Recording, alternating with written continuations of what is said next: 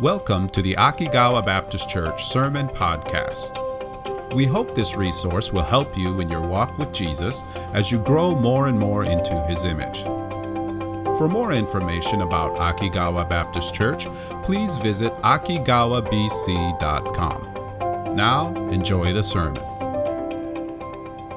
Today, our sermon title is Come to the Light. Come to the Light. This passage that we've been studying has been a conversation that Jesus has been having with Nicodemus.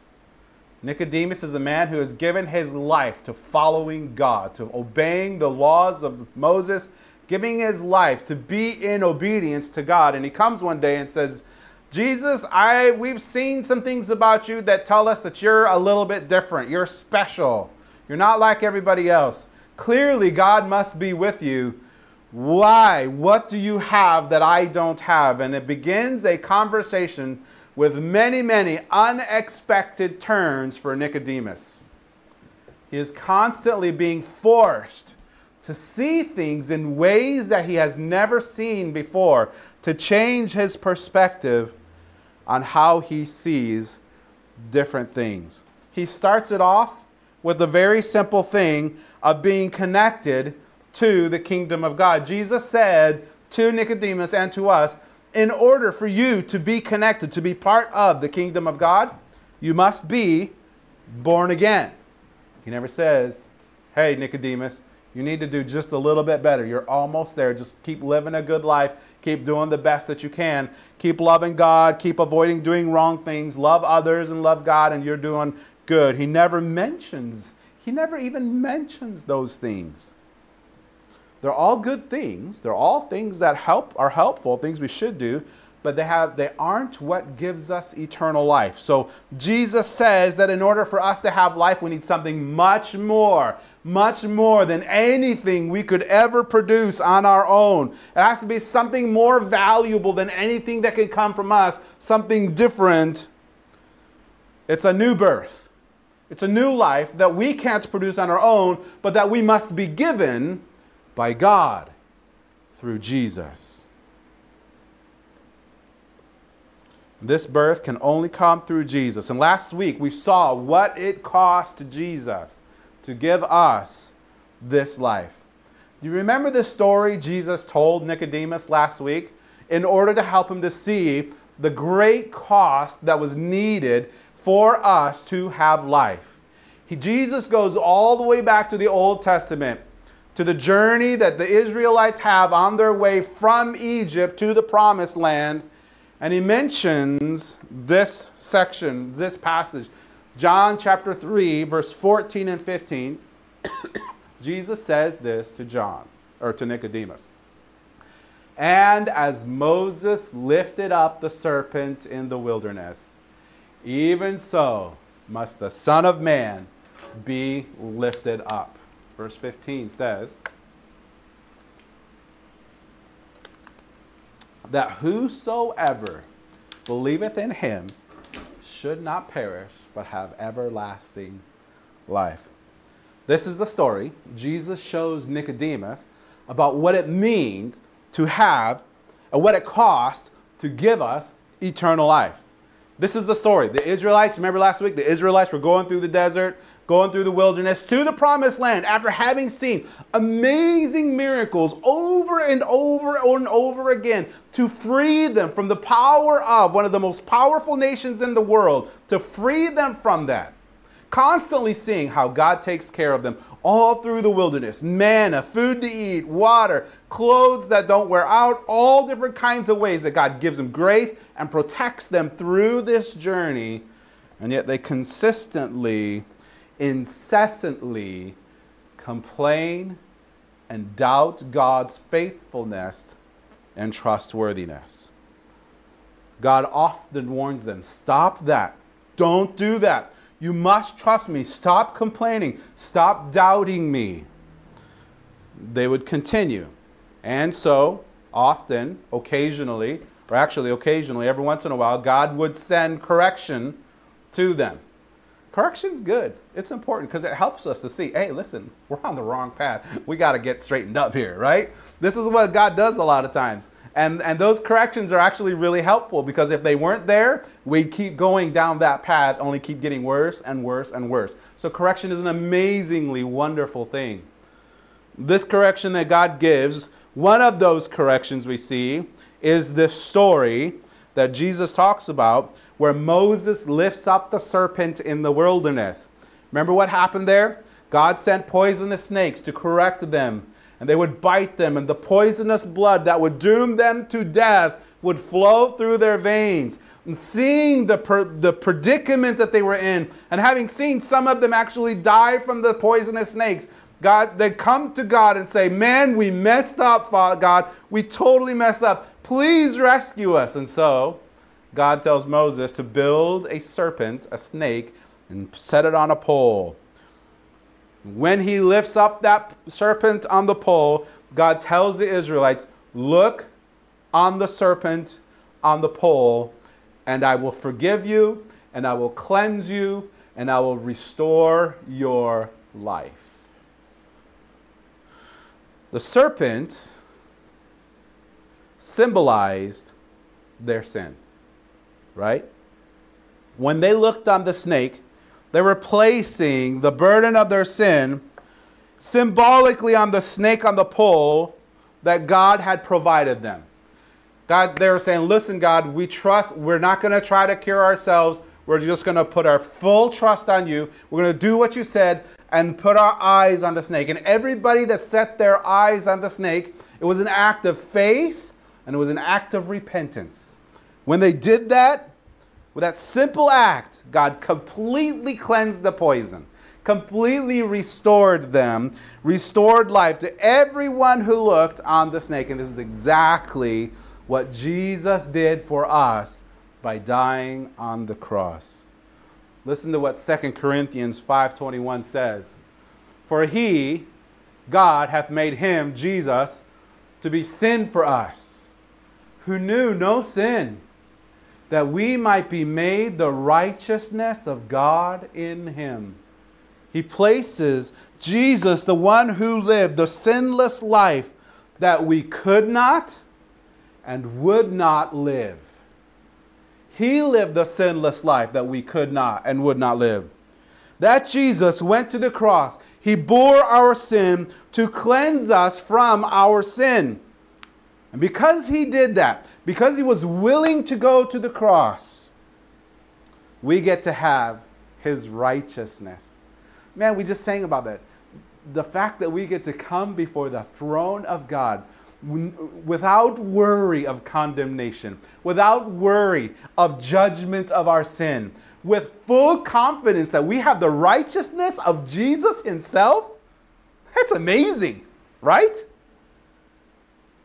Jesus, in order to give us that, had to face the cross, had to face the debt of our sin. But because he did that, we get to have his righteousness in us. That is an amazing thing. We get to have everlasting life. John 3:16 says, God so loved the world that he gave his only begotten son. Dan and I were reading this story, or reading something about how the Father and the Son worked together to give us life. The Father was willing to bear the pain of sacrificing his Son, to let his Son go through that. And the Son was willing to endure the cross in a mission of love to rescue us from our sin. What an amazing thing. God loved the world so much, he gave his only begotten Son, that whosoever believeth in him should not perish, but have everlasting life. This is the love that God the Father and God the Son showed to us in rescuing us from our sin. Jesus overcame the power of death that sin had on our lives by going to the cross. He bore the full judgment of sin for us. That's the first way he loved us. And that's the first way we see his love being displayed to us, is his willingness to go to the cross. But also we get to see his love for us and what he was willing to do and what he asks in return for everlasting life. Can you think about that? It's one thing that Jesus went to the cross, but it's another thing in how he is willing to offer that for us. What does he ask in return? Simple faith. That's it. Simple faith. For us to lift up our eyes and to look on Jesus and to set our faith and our trust in him. That too is a full display of God's love for us. The difference between life and death only hinges on whether or not you choose to trust in Jesus. Think about that. The difference between life and death only hinges on whether you choose to put your trust in Jesus. Amazing. John 3, verse 18 says it this way. He that believeth on him is not condemned. He that believeth not, and there it is, believing or not believing. That's the difference. He that believeth not is condemned already. The poison of sin is already flowing through your soul because he hath not believed in the name of the only begotten Son of God. It seems so simple to trust in Jesus. But if you think about it, there are quite a few people who have chosen not to trust Jesus. It seems like such an amazing gift. All that you get for trusting in Jesus, it would seem that people would be flocking to the cross, flocking to Jesus, saying, man, this is amazing, we want this, and yet we don't see it. Why is that? Why is that? Today, we're going to see the reason. We had a long intro to get to this point because we want to understand the gift that Jesus gives us is immense and it's amazing. But here's the thing. In the same way that Jesus had to overcome the cross to give us life,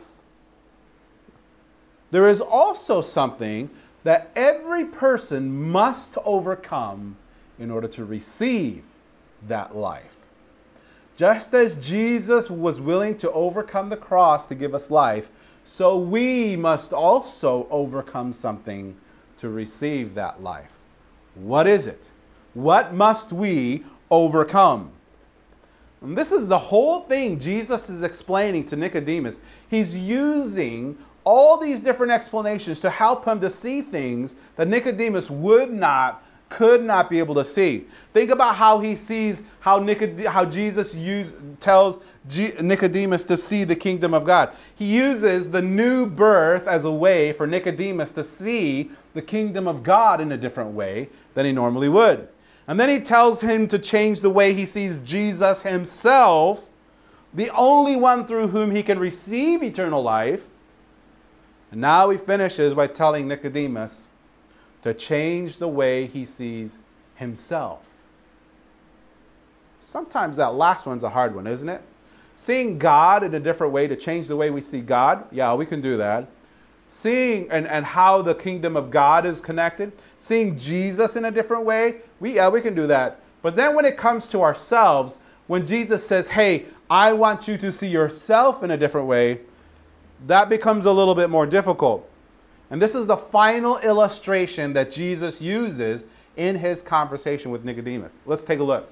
Verse 19 says this, and this is the condemnation. He's talking about what he had just talked about, how men are condemned, or men don't receive condemnation if they believe in Jesus, but if they don't believe in Jesus, they are already condemned, right? Well, why are you already condemned? What is this condemnation? What is it that's being revealed by our rejecting Jesus?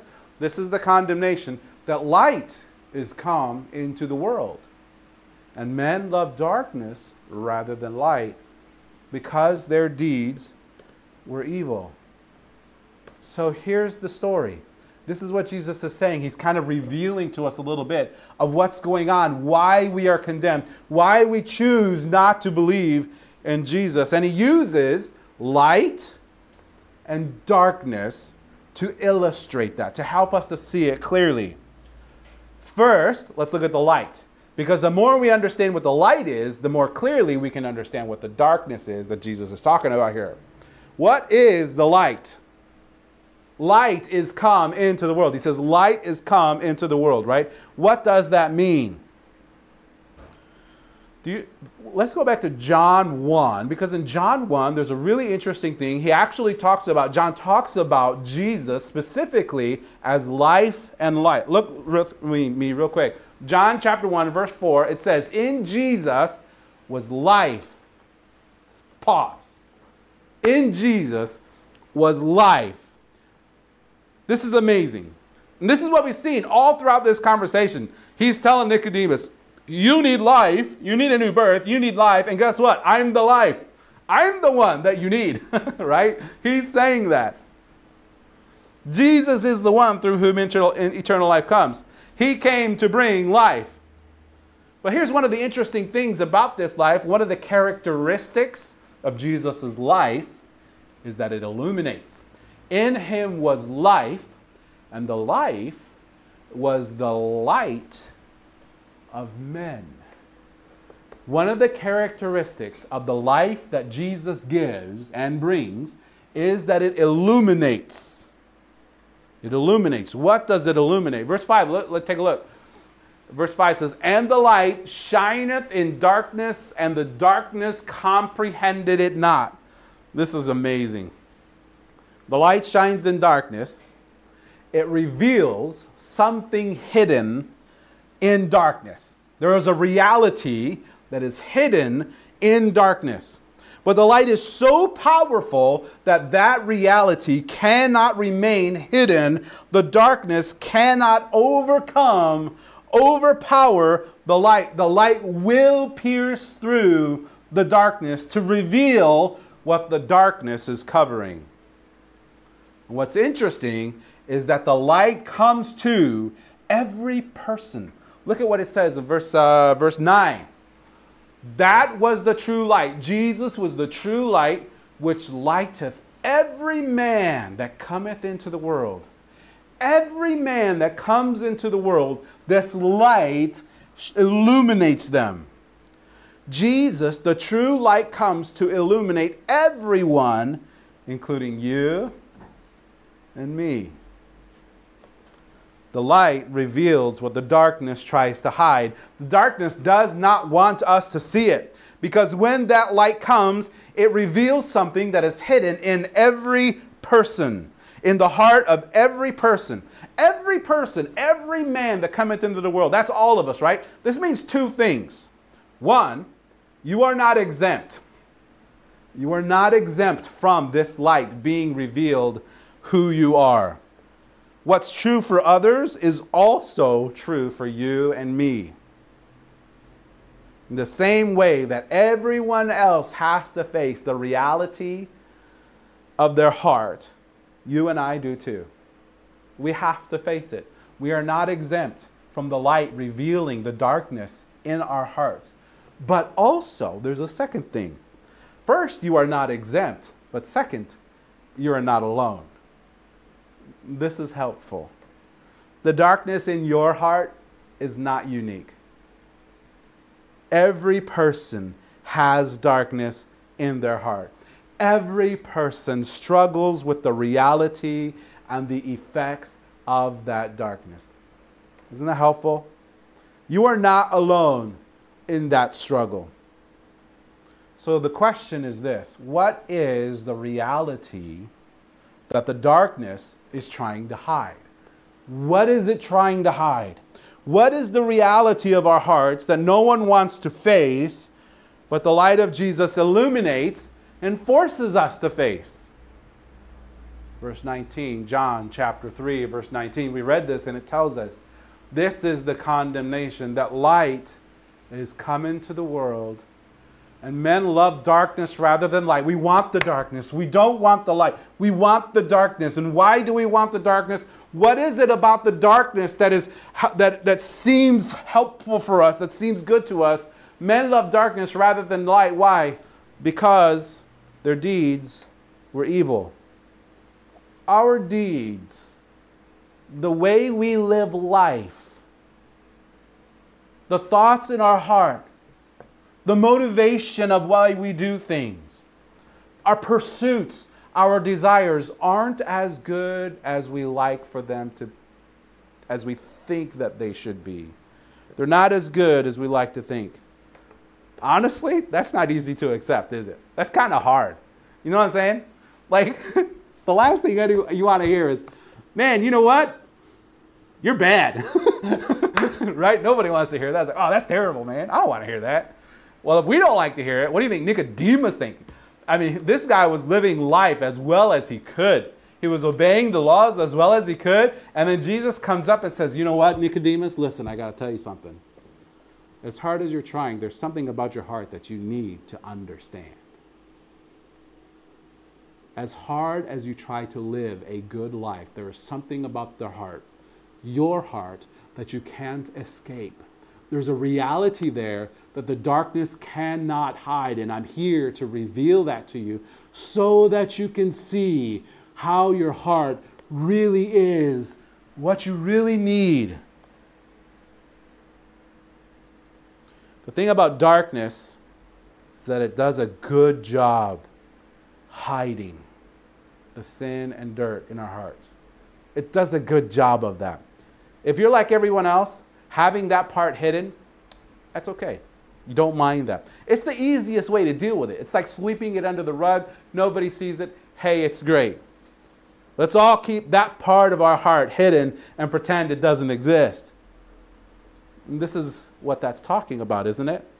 The last thing anyone wants is for the things that they do when no one is looking, for the things that only they know about, to be exposed to the light. The things that nobody else knows, only you know. For those things to be exposed would be a very, very tough thing. Look at verse 20. For everyone that doeth evil hateth the light, neither cometh to the light, lest his deeds should be reproved. The last thing we want is for the shame of having our hearts being exposed. We don't want anyone to know. We want it to be hidden. Why go to the light and have the dirt in my heart revealed, right? But here's the thing, and this is important. This is the very thing Jesus said we need to overcome in order to receive the life that he offers us. This is what we have to overcome in order to receive Jesus' life.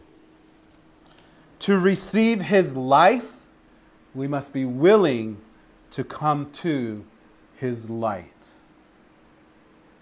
Coming to Jesus means that we have to face the dirtiness of our heart.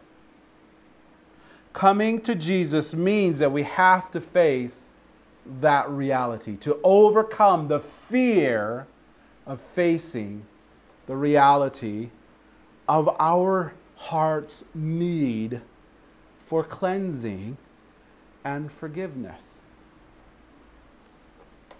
That's not easy to do. It's scary. It's much easier to ignore the filth of our hearts. It's much easier to deny the filth of our hearts. But just because you ignore it, just because you deny it, doesn't take away the reality of it.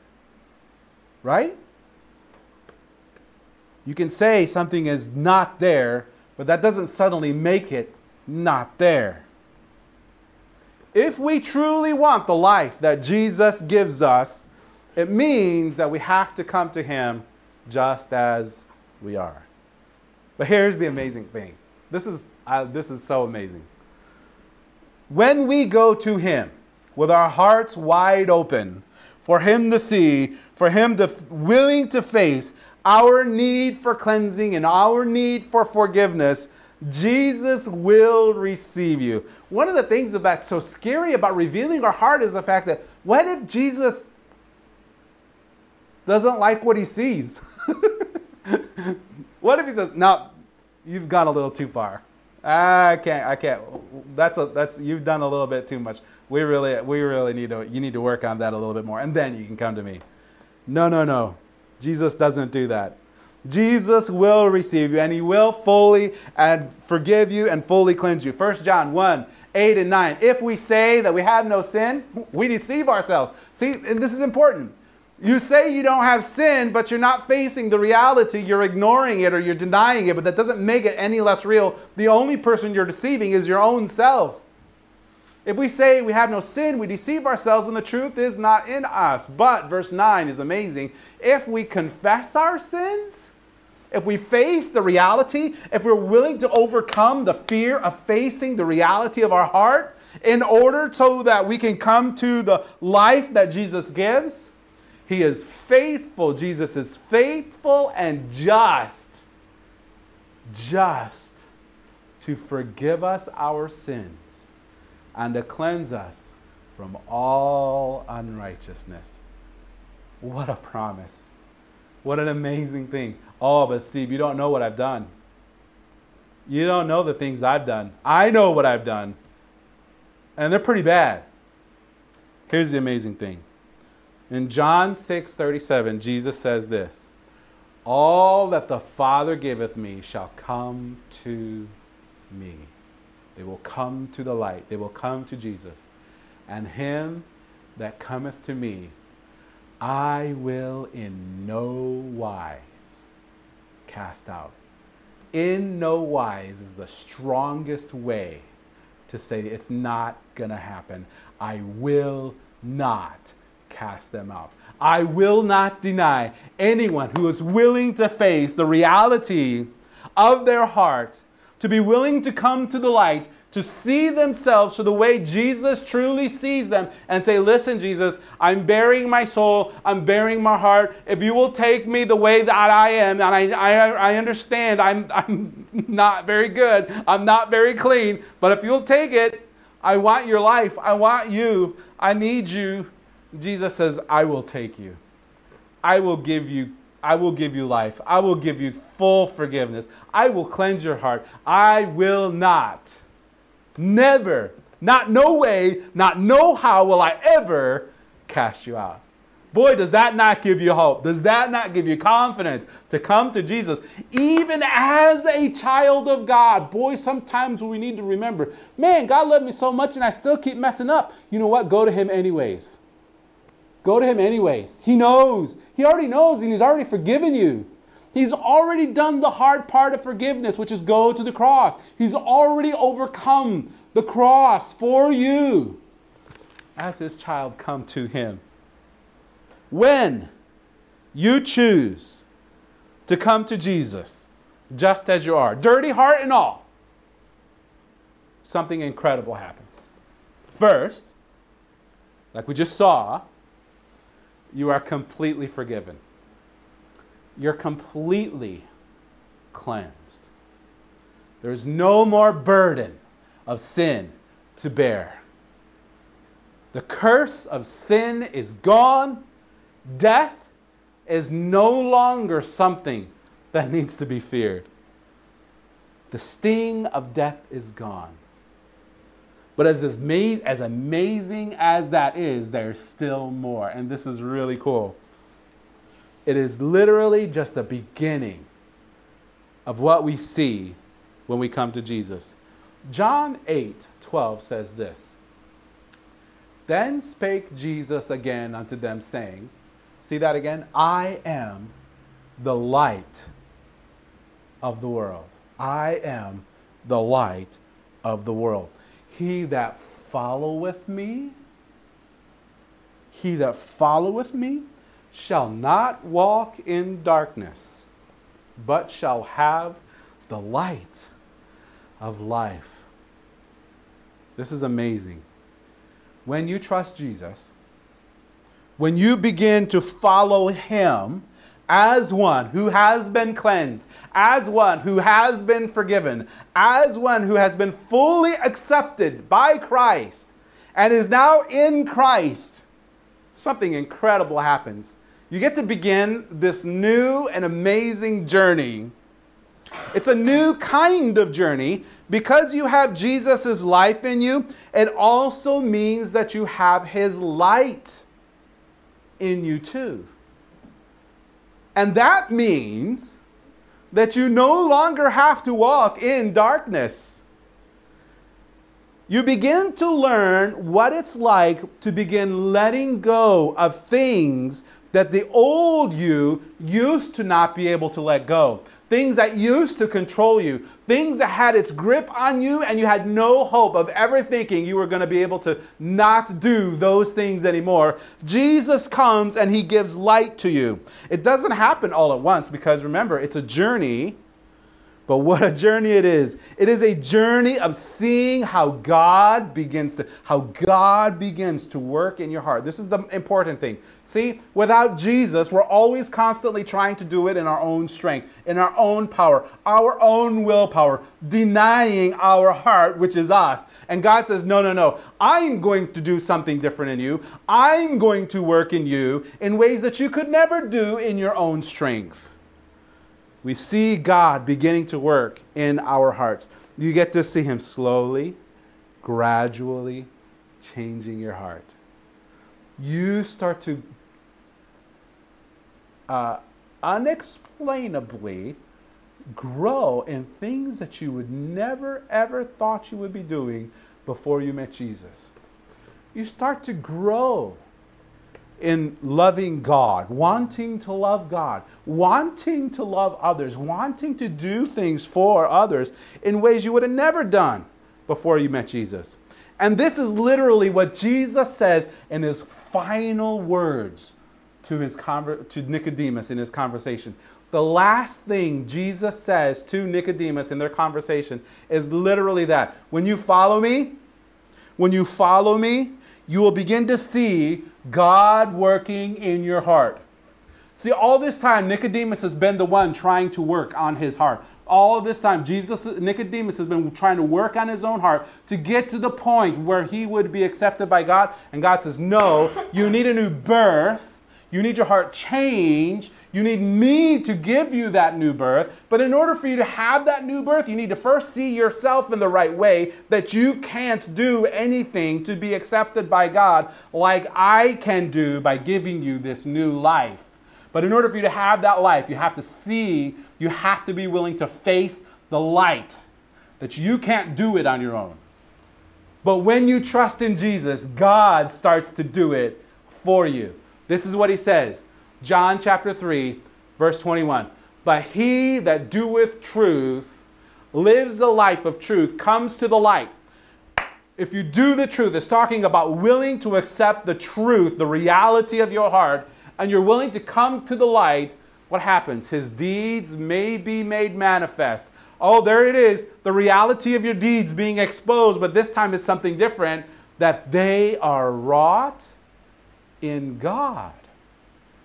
God is the one doing the working.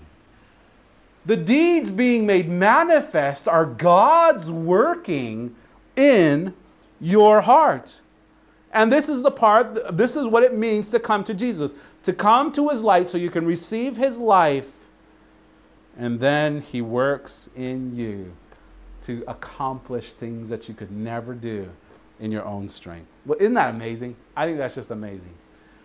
As we finish the conversation that Jesus has with Nicodemus, there is one passage that really beautifully sums up everything that Jesus has been saying. It's found in Colossians chapter 1.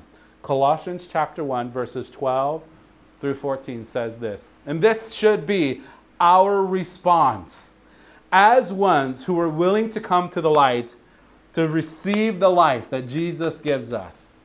As ones who have been given forgiveness and for cleansing, as ones who have been rescued from the power of darkness because of what Jesus did, this should be our response, giving thanks. Thank Him. for what he has done. He's worthy of your thanks. He's worthy of you taking time to literally just say, God, thank you. Thank you. Giving thanks unto the Father, which hath made us meet, acceptable, meet, to be partakers of the inheritance of the saints in light. Those who are walking in light, those who are partakers of the light that God gives to us as we walk this journey with Him. God, who hath delivered us from the power of darkness. Isn't that amazing? Sometimes we think of darkness as something that hides, so it's comforting, and yet the power of darkness is the one that controls, that confines. He has delivered us from the power of darkness and has translated us, rescued us, brought us into the kingdom of His dear Son. The whole thing that Nicodemus had been wanting to know. How do I get into the kingdom of God? How am I connected to that? And Jesus tells him, this is what you do. God has delivered us from the power of darkness and has translated us into the kingdom of his dear Son. How did He do that? Verse 14. In whom, His Son, in whom we have redemption through His blood, even the forgiveness of sins. This is what you have because of Jesus. This is what God the Father and God the Son were willing to work together to display their love for you. And going to the cross, and the Father willing to let His Son go through the agony of the suffering of the cross for us. And if we're willing to face the light, face the reality of our sin heart, of our sin-filled heart, come to Jesus. He cleanses us and He forgives us. And He gives us a new life. A new life that works amazing things in our heart. God begins to work in your heart. It's a new journey. A new journey of wonder and awe. How? How am I remember me. I remember how I used to not want to do those kinds of things. I remember how I was bound by lust, bound by self-desires, bound by pride, bound by things that I would say or do or want. And now God is beginning to free me from those. How does that happen? God displaying His work in us. So, as we come to the Father, thank Him for the ways He gives us grace. Thank Him for the ways He gives us cleansing. And live in faith. Eyes on Jesus. Eyes on Jesus as you walk this journey of faith. Because the journey is no different from the first step. Every step after the first step of salvation is simply a continuation of the first step of faith. Everything you do now rests and hinges on faith, to trust and to put your eyes on Jesus to help you to walk this walk, to trust in Him to help you. Eyes on Jesus. When we mess up, when we fall, when we stumble, when the darkness rears its ugly head again, come to Jesus, come to the light. Ask for forgiveness and He will always give it to us. And then pick ourselves up and take the next step by faith. By faith. Let's pray. Oh, Father, what an amazing gift. Life that You give us, eternal, never-ending, conquers sin, conquers death, is an amazing gift that You give us. But in giving us that gift, You remind us that with that life comes light. That illuminates our soul, that illuminates our heart, that helps us to see things in ways that we may not have seen before. And when we come to the light, Holy Spirit, I pray that You would help us to be humble enough to accept what the light reveals, and by faith to trust Jesus and cleansing us and forgiving us and giving us a new hope. New steps of faith as we walk and follow after Jesus. For those who have not yet trusted Jesus as their Savior, Father, I pray that you would help them to see their need for life, to help them to see the condition of the heart well, so that they know how desperately that they need this life. Illuminate their heart so that they can come to Jesus. For those of us who have come to you and are following after you, Father, continue to use that light to illuminate our need to continue to trust you as, Father, you change us into the image of your Son. It is in his name we pray. Amen.